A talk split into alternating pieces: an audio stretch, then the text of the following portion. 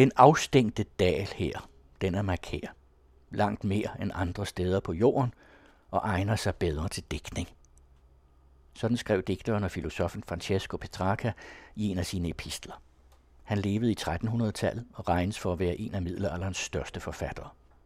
Et udsnit af hans tekster er nu oversat til dansk af forfatteren Søren Sørensen, og han er på besøg hos Egon Clausen i den anden radiostudie.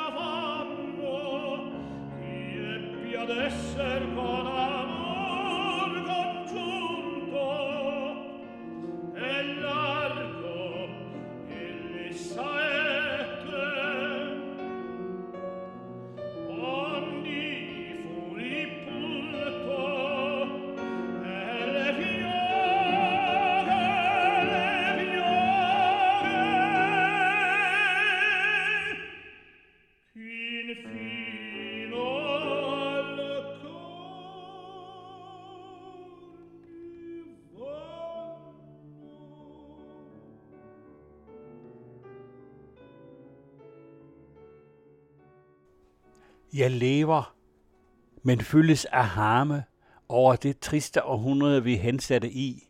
De værste år, man kan tænke sig til. Gid jeg var født enten langt før eller efter vor tids alder. Til da havde tiderne større lykke end nu. Sådan står der Søren Sørensen i en bog, jeg sidder med i hånden. Den hedder Gløden i hjertet. Og den tekst, som jeg lige læste begyndelsen højt af, man kunne jo fristes til at tro, at den handlede om vores eget århundrede, men det gør den ikke. Det er en, du har oversat. Du må lige fortælle, hvad er det for en tekst, og hvad er det for et århundrede, der henvises til? Teksten er et heksameterdigt under overskriften Epistula Metrica, altså et metrisk brev, sådan som stilen blev startet af Horaz i romertiden, og som vældig mange helt op til Sophus Claussen og jeg selv har yndet at skrive til folk, fordi heksameter giver sådan en dejlig sprogrytme, næsten uanset hvilket sprog man skriver på, men dansk er særdeles velegnet til heksameter, hvilket ikke mindst jo Sophus Claussen har bevist i sit heksameterbrev til Johannes Jørgensen. Men det her er ikke skrevet af Sophus Claussen? Nej, det er det ikke. Det er skrevet af en af den europæiske kulturs allerfineste lyrikere og filosofer, nemlig Francesco Petrarca, som fødtes 1304 og døde 1374. Så det er altså 1300-tallet? Det er 1300-tallet, han taler om. Så det der triste århundrede? Ja, og det er jo trist af mange grunde. Han har lige nogle få år før det her bliver skrevet, oplevet, hvorledes pesten, den store sorte død, udbredte sig over Europa, og blandt andet altså tog livet af hans elskede Laura, og hans næsten lige så højt elskede chef, kardinal Giovanni Colonna. Men ikke bare det, det var jo også tiden for den fransk-britiske 100-årskrig. Yeah. Og ganske vist både han og Avignon, pavebyen, lå uden for Frankrig i Provence, men det var jo ikke alle de der marauderende soldater, der tog hensyn til sådan nogle mere eller mindre indbildte grænser. Så den evige krig, der rullede frem og tilbage over det fransk-provençalske område, den har jo altså også været med til at gøre århundredet vældig trist. Men hvor er det, han sidder henne og skriver? Han sidder i Avignon, eller rettere sagt 20 kilometer øst for Avignon, i et af de mest naturskønne steder, hele det europæiske fastland har, nemlig det, der hedder Vaucluse. Vaucluse betyder jo, som nogen franskkyndige vil kunne gætte, den smalle dal, den snævre dal, den lukkede dal. Og den er lukket på den måde, at der i østenden er et højt fjeld, og nedenunder det fjeld er der en stor sø, der opsamler smeltevandet fra Vestalperne, og det løber så ud i en kilde, som naturligvis så hedder Fontaine de Vaucluse, og den kilde, lige op ad den, har Petrarca oprettet et hus, hvor han sidder og digter, og huset står der endnu.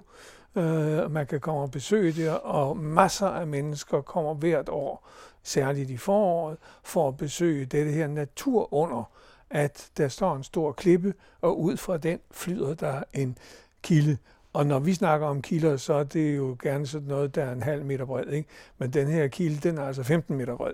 Ja. Og den løber så sidenhen ud i Rhônefloden, lige nord for Avignon. Og der sidder Petrarca så og skriver, og det her, det er, jeg kan se, det er til prior Francesco Nelli i Firenze. Ja, og det hænger sammen med, at de var meget gode venner og skrev breve til hinanden. Og Petrarca ville gerne, at andre gode mennesker skulle komme til ham i Vaucluse og danne et slags broderskab af folk, der tænkte på samme måde, som han nemlig ønskede at fremme renæssancen, ønskede at skabe en linje tilbage til den klassiske oldtid og få de græske store episke digte, Iliaden og Odysseen, oversat til latin, så folk kunne læse dem, få filosofien fra Cicero og fra Platon videreført ind i nutiden, altså i 1300-tallet, og derved skabe en oplysningstid. Og det var han så en af forkæmperne, måske den førende forkæmper for, med dels sit eget værk, men også sin agitation. Der skal lige for os til, at til det der triste århundrede hører jo ikke bare, at paven bor i Avignon og ikke i Rom, hvor Sankt Peter har anbragt pavedømmet, men som en filial af den franske krone, ikke? Men samtidig er det jo gennemkorrupt. Ja, for han skriver også her, at vi er omgivet af tyngende onder, og hvis ikke vi rejser os, så vil vi gå til grund i det her bundvand af tyngende onder. Ja, og det er præcis. Og det er sådan en opfordring til at rejse sig og gå imod, kan jeg forstå. Men Petrarca, hvad levede han af, siden hvordan kunne han eksistere sådan et sted og koncentrere sig om at skrive? Jeg mener, de fleste mennesker på den tid, det var vel fattige, eller i hvert fald mennesker, som måtte leve meget nøjsomt, og som måtte arbejde for føden. Ja, de fleste mennesker. Men ja, der var jo altså intellektuelle, som klarede sig på anden vis, og han havde en sekretærstilling ved pavehoffet, og pavehoffet brugte ham som diplomat til sendinger, og han omgikkes kejser og konger og fyrster og så videre, så han var højt placeret i Romerkirken, og fik formentlig også økonomisk støtte af nogle af de fyrster, som han var gode venner med. Men så inviterer han altså sin ven her, Francesco Nelli, til at komme og sidde ved siden af ham ved kilden, ja, og nyde livet egentlig, fordi det her digt, det slutter jo på en måde, som er meget lysere, end det begynder. Her fra mit helikon midt mellem friskgrønne vækster ved kilden, dens pludrende bred under den bjergvæg, der altid er mundlam, og mellem tvillinger, laurer, Skynd dig at komme, Francesco. Dig er de hvide til. Der kan vi sidde i skyggen måske da. Der har jeg plantet dem, ofte sagt sukkende. Tag nu og vokse.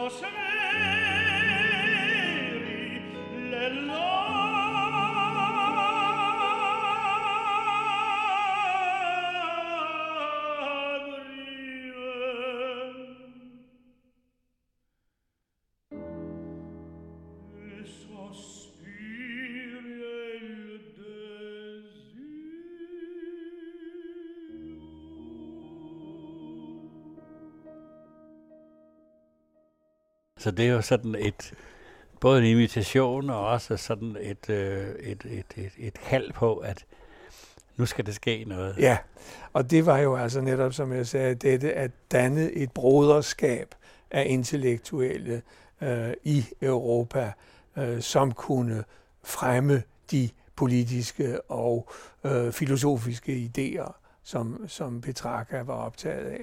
Og nu sidder jeg så her med den bog, som det her digt eller det her brev, det står i. Bogen hedder Gløden i hjertet. Og så står der nedenunder, det er metriske epistler og ekloger. Og det er så dig, Søren Sørensen, der har oversat det. Og en epistel, det ved jeg godt.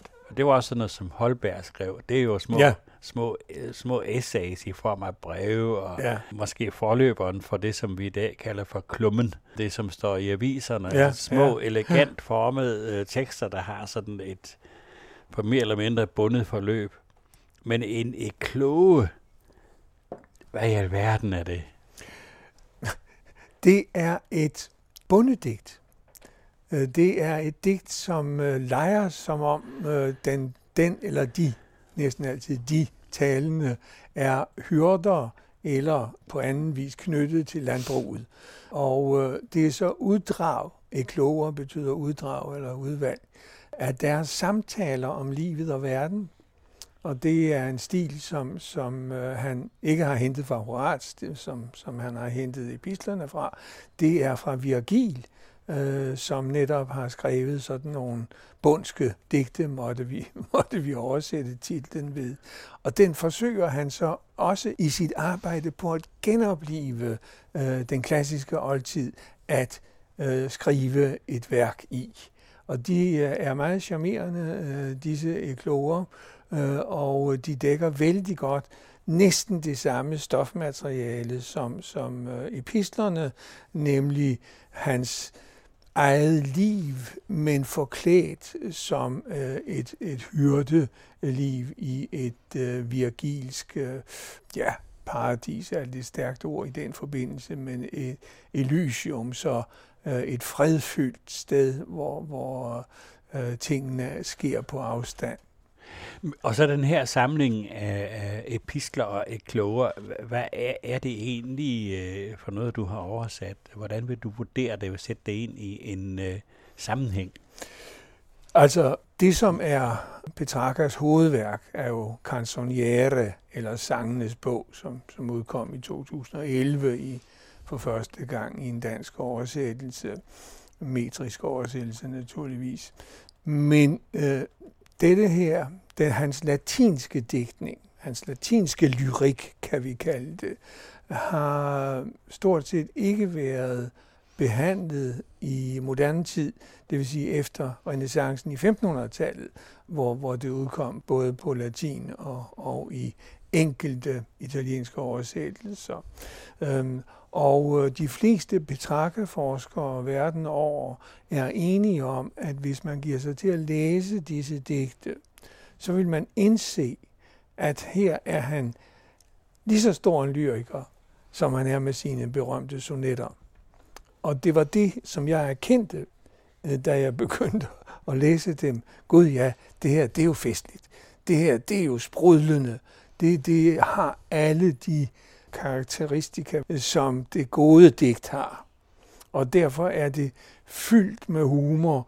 Det er fyldt med vrede, som vi netop har givet et eksempel på, ikke? Det er fyldt med følelser, og det afspejler hans hverdag, fordi det er breve sendt til hans venner rundt omkring. Det er meget konkret. Det er meget konkret, ikke? Ja. Og om hvad jeg laver, spørger du, så ja. Begynder et af det. Ja, ja. Jamen, som alle andre, jeg slider og tænker på hvad? Jeg lidt ro og venter. Nej, slet ingen hvile. Hvor færdes jeg så? Jeg hed og did og rejser den direkte vej ilsomt mod døden. Ja. Altså, det er jo sådan, han formår jo simpelthen at dels altså, give sådan et billede af hverdag, og så er han også klar over, at der er både lys og skygge i livet. Men det er jo poesien, ikke? At det hele er der på én gang. Det er jo det, du har i den store poesi. Ja. Derfor vil jeg bare sige, at det var fuldstændig uudståeligt, da jeg havde læst mig ind på det. Mm. Så måtte jeg sige, nej, altså. Og er man digter, og så vil man digte, om det så også er nogle tanker og ord, som andre først har digtet. Alle digtere har oversat stor poesi fra andre sprog. Du kan næsten nævne hele rækken, ikke? Ja. Du har også nogle yndlingstekster. Ja, det har jeg. Kan man ikke lige høre? Altså den, der hedder Gløden i hjertet, har jeg brugt sådan til oplæsningsarrangementer, og den er jo ikke til at stå for, synes jeg. Altså digtet her til Lelius handler om Petrarcas have i strækningen mellem klippeskrænten og flodbredden, kildebredden, hvor han med stor omhu anlagde en have og dyrkede den meget. Og om den skriver han i et brev til sin romerske ven: Gløden i hjertet vækkes til live, når jeg i min lyst går. Genkalder mig, hvad jeg led af de søde kærlighedssorger. Om nu ved forårstid græsplænens lærred smykkes af blomster. Eller ved midsommertiden, når solen står højst på himlen, du her finder skygge. Eller når æblet er sødt i september. Jeg selv når kulden er herre, der står den åben for solskin. Og vingede skare synger så sødt i træernes skygge, deres brogede rygge en fryd for dit blik. Det fortsætter med, at han beskriver nattergalen, Philomela og andre fugle, som sidder der rundt omkring. En lille vistrubelyd honningsødt overgår nattergalens, og forskerne har stort set siden 1500-tallet spekuleret på, hvad i al Tjekkoslovakiet det her kunne være for en fugl, og jeg har ikke fundet nogen, der har kunnet finde ud af det, så derfor har jeg ikke kommenteret, hvad det kunne være for en, men det er jo morsomt. Og så er han også naturligvis meget langt inde i billedet af, hvordan Amor, den lille snottede valg, der skyder folk med pile, som Åse Andersen siger, hvordan han også optræder dernede ved kilden i Provence. Han skriver et sted om sine kærlighedssorger. Ja, netop. Og det handler om en adelsdame, som bor i nærheden. Han kalder hende Laura, hvad han får en hel masse ud af i Canzoniere, men også her i. Både i pisterne og i kloger. Er det sådan den utilgængelige kvinde? Det er jo hende, som gåde, det er hende, der siger nej. Ja. Jeg vil hellere være et træ, end befamles af, af dine elskerhænder. Og hvis ikke hun havde sagt nej, så havde han måske slet ikke skrevet nogen digte. Altså, det er jo en diskussion, som handler virkelig om poesiens væsen, ikke? Men det er klart, at han jo er vældig optaget af, hvordan denne lille frække fyr, Cupido, som han hedder her i digtet, det latinske navn for Eros eller Amor. Og også vennen Lelius har jo en veninde, og det kan de så snakke en hel masse om. Og derfor bliver det til en skildring af hans hverdag i poetisk form. Hvor mange epistler har du egentlig oversat, eller hvor mange står i den her bog? Der står en lille snes. Og hvor lang tid har der været om at oversætte dem? Altså, den slags arbejde er jo con amore, så det er, når man falder over det i samlingen i en eller anden sammenhæng. Når han også skrevet om det, så opsøger man det. Ja, så sidder man og venter, og så pludselig så former det sig i danske heksametre, og så skriver man det ned. Men det er altså ikke sådan noget, som skete i løbet af sådan... Jeg har ikke siddet og skrevet disse her fra, om jeg så må sige, ende til anden. Det er pluk. Ja. Og det er pluk i den forstand, at når jeg har siddet og drevet den forskning, jeg mente var nødvendig for at kunne oversætte sonetterne og de digte, der knytter sig til canzonieren, har set, at nogle lignende motiver dukker op her, eller noget af hans eget liv afspejler sig i andre digte end de digte, der indgår i canzonieren, så har de fået en dansk form. Og hvilket sprog skrev han i? De her digte er skrevet på latin. Det var et kunstsprog på det tidspunkt. Nej, det var det jo ikke, fordi det var et fuldstændig naturligt sprog i kirken og blandt intellektuelle. Altså universitetet underviste på latin. Altså det var den tids engelsk. Det var den tids engelsk, ikke? Men her var det jo i endnu højere grad. Man kan jo sige, at afstanden fra italiensk til latin er jo relativt beskeden, ikke? Ja. Men for hele den middelalderlige og tidlige renæssance, helt op til 1700-tallet, der er det jo latin. Tænk på, hvor mange danske digtere, der i 15, 16, 1700-tallet også skrev på latin. Så det kan man ikke undre sig over. Det var hans eget sprog, også hans prosa, er jo udelukkende på latin. Ja. Og det har været hans arbejdssprog. Altså, hvordan skulle han have talt med kejser Karl og hans tjekkiske hof i Prag, hvis ikke de kunne tale latin? Altså, eller hvor han i øvrigt færdedes. Så det var helt naturligt for ham. Og det interessante er, at de sprogforskere, der har dyrket det, siger, at hans sprog som latin er lige så flydende og åbent og dristigt og fornemt, det kan jeg ikke bedømme. Men jeg kan jo bedømme, at når jeg får det oversat til dansk, så er det et frit flydende sprog, ikke? Ja. Og derfor kan man skrive så fin poesi på det. Hvilken betydning har hans forfatterskab haft? Hans forfatterskab har haft, vi kan roligt sige, grundlæggende betydning for den europæiske kultur, for den europæiske litteratur primært, men også for filosofien og for historieopfattelsen. Fordi han var også meget optaget af at bruge den klassiske oldtids historie som forbillede for hvordan man kunne ordne et samfund på fornuftig vis. Han ville så forfærdeligt gerne, i øvrigt ligesom Dante, have et forenet Europa, så folk ikke behøvede at slås med hinanden. Han synes jo, det var vanvittigt. Det så vi jo også lige et lille glimt af før i det digt, ikke?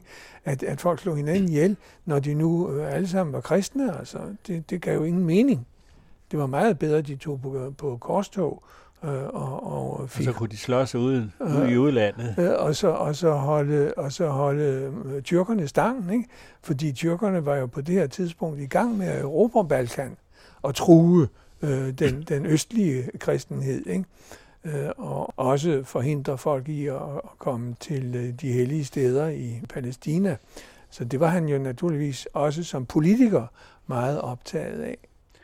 Men det afgørende er, at folk har læst ham i de efterfølgende tider, og at allerede i samtiden blev han en utrolig inspiration, blandt andet for sin yngre, meget gode ven Giovanni Boccaccio, som jo altså så afveg fra Petrarca ved at skrive frække historier på italiensk, men også har skrevet meget skønne digte. Nogle af dem har jeg oversat i en bog, der udkom i fjor, der hedder Med andre ord, ret naturligt for en oversat bog.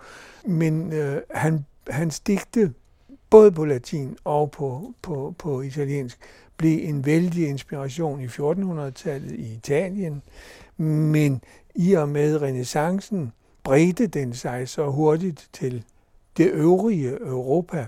Og så tidligt som i 1570'erne kom Anders Sørensen Vedel til at læse hans salmer, hans meget smukke latinske salmer skrevet i Davids salmestilen. De der, penitensesalmer, altså angersalmer. Og der fik vi dem altså på dansk, i en meget smuk fordanskning, som man meget let kan finde frem til i dag og læse, hvis man vil se, hvordan et fromt menneske i 1300-tallet vurderede sin egen tilværelse, når den gik ham imod. Og allerede der i 1500-tallet blev han så efterlignet, og man kan se en vandring ud over Europa, fordi alle intellektuelle unge mennesker og alle adelsmænd skulle til Italien på dannelsesrejse. Og når de så kom derned, så kunne de ikke lade være med at kigge lidt på sproget og få en Petrarca-bog at læse i. Og det blev så udtalt, at næsten alle pæne unge mænd, der lod sig male med en lille håndudgave af Petrarcas Canzoniere i hånden. Frankrig blev det første land, som virkelig tog det til sig. Og derefter vandrede det til England, hvor det blev en meget stor effektskaber i poesien. Og det var forberedt af Chaucer, som simpelthen omtaler Petrarca i Canterbury Tales. Yeah. Og det vil sige, at når Shakespeare skriver sonetter på den engelske façon, så kan man diskutere mangt og meget om det, fordi han ikke kan skrive den på Petrarcas façon, eller det er, fordi han hellere vil skrive den på den anden. Men masser af han samtidig kunne godt skrive Petrarcas sonetter og skrive i den stil. Og fra 1600-tallet rykker det op til de nordiske lande via Tyskland. Og blandt andet har vi en svensk digter, vi ved ikke, hvem han er, men der har lige kommet her for et års tid siden en meget smuk oversættelse af hans Skogesjärten Bagebo, hedder han, i sit pseudonym. Ja. Det betyder bare, jeg er svensk. Ja, ja. Af Anne-Marie Bjerg. Meget, meget vellykket oversættelse af 100 sonetter i ren Petrarca-stil. Nu sidder jeg så her, dels med bogen, og så sidder jeg også med sådan en lille folder, hvor der står forfatteren Søren Sørensen, som er dig. Det er en præsentation af dit værk, og det er, fylder jo altså så 2 A4 sider, og det har du måtte skrive med en forholdsvis lille skrift for at få plads til det hele. Det er fuldstændig overvældende, hvad du har lavet af dit forfatterskab, består af lyrik og oversættelser, oversat lyrik, romaner og noveller og så faglitteratur. Og man kender dig jo også, Søren Sørensen, fra de litterære miljøer, hvor du meget tit sådan står. Og det viser jo, at du har simpelthen en fuldstændig overvældende kærlighed til litteratur. Det er vist ikke forkert sagt. Jeg kan jo ikke bestride det. Nej, det kan du i hvert fald ikke. Det er godt nok imponerende, det synes jeg. Hvad synes du bedst om af det, du har skrevet her? Jeg plejer at sige, at jeg har 3 hovedværker.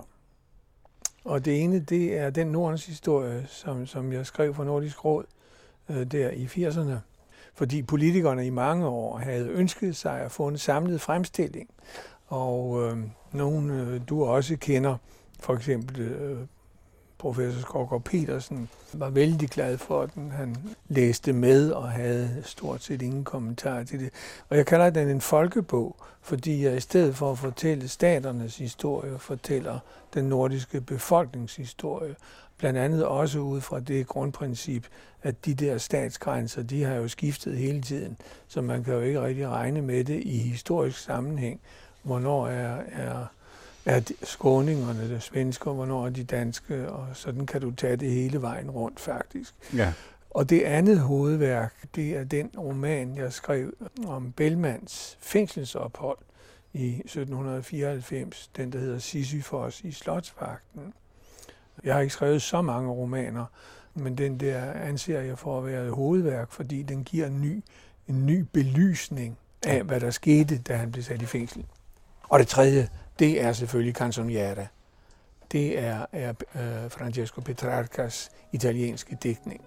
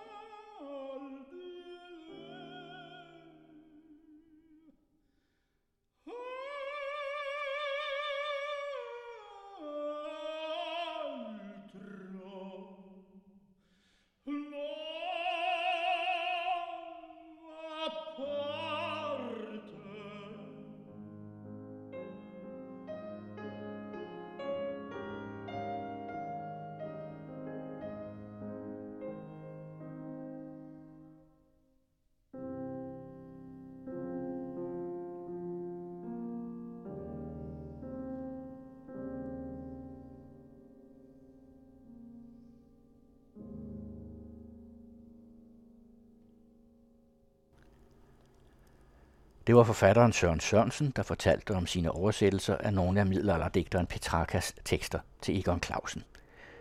Teksterne er udkommet på forlaget Multivers under titlen Gløder i hjertet. Og musikken, I hørte, var af Franz Liszt, en af hans 3 Petrarca-sonetter, med Dennis O'Neill tenor og Adrian Farmer på klaver.